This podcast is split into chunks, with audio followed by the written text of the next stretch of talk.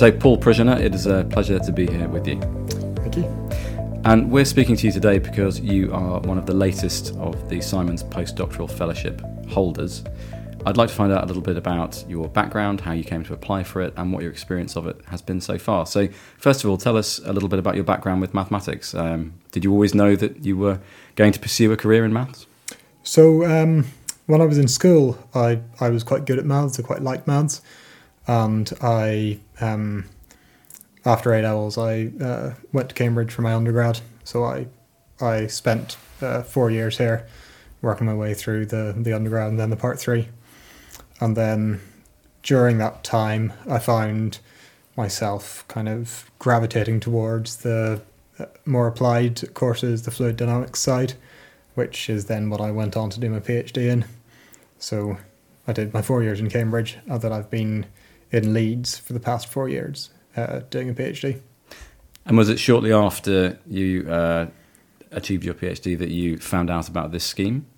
So actually, it was probably around this time last year, uh, one of my supervisors is one of the main organisers for the program that I'll be joining, and he sort of um, let me know that this would be um, quite a good opportunity, and I looked into it and I, I liked the idea, so I applied.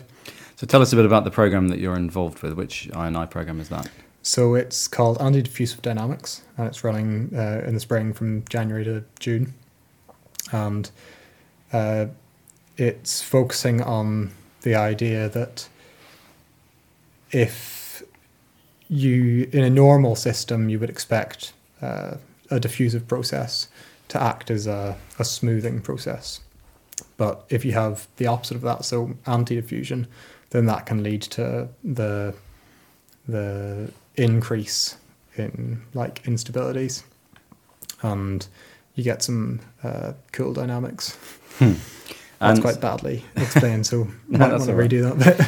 So that's the program that you're going to be attached to here. Yeah.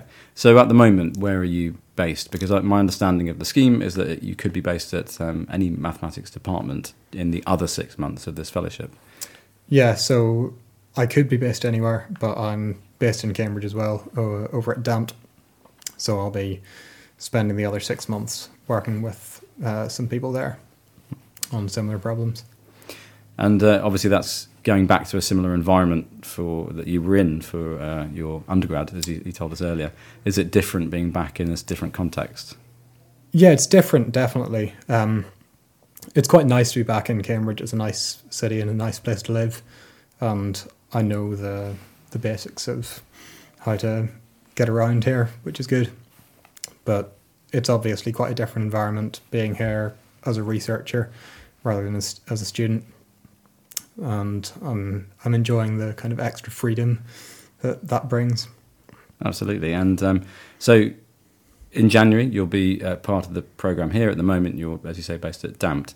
Um, what do you think the future holds? Because this seems, from the outside, like an interesting opportunity to get to know a lot of other academics, to work alongside more senior academics and, and, and academics of various ages quite early in your career. So, is this providing a good foundation for what you're doing next? And, and what do you think you might move on to after this? Yeah, I think it's really good opportunity. Um, I at the moment I'm certainly uh, wanting to stay in academia for at least a few more years. So the chance to be put in contact with all these people from all around the world will be a really great chance for me. Mm, absolutely. Yeah, there's a few uh, other recipients of this fellowship that have spoken about their experience, which you're yet to have, I suppose, of being on a program alongside uh, some field leading academics who may be much later on in their career. So I uh, hope that sounds like an exciting opportunity as well. Yeah, I'm really looking forward to it. Yeah. Well, thanks very much for your time and uh, wish you all the best and look forward to seeing you back here at INI in uh, January to come. Thank you.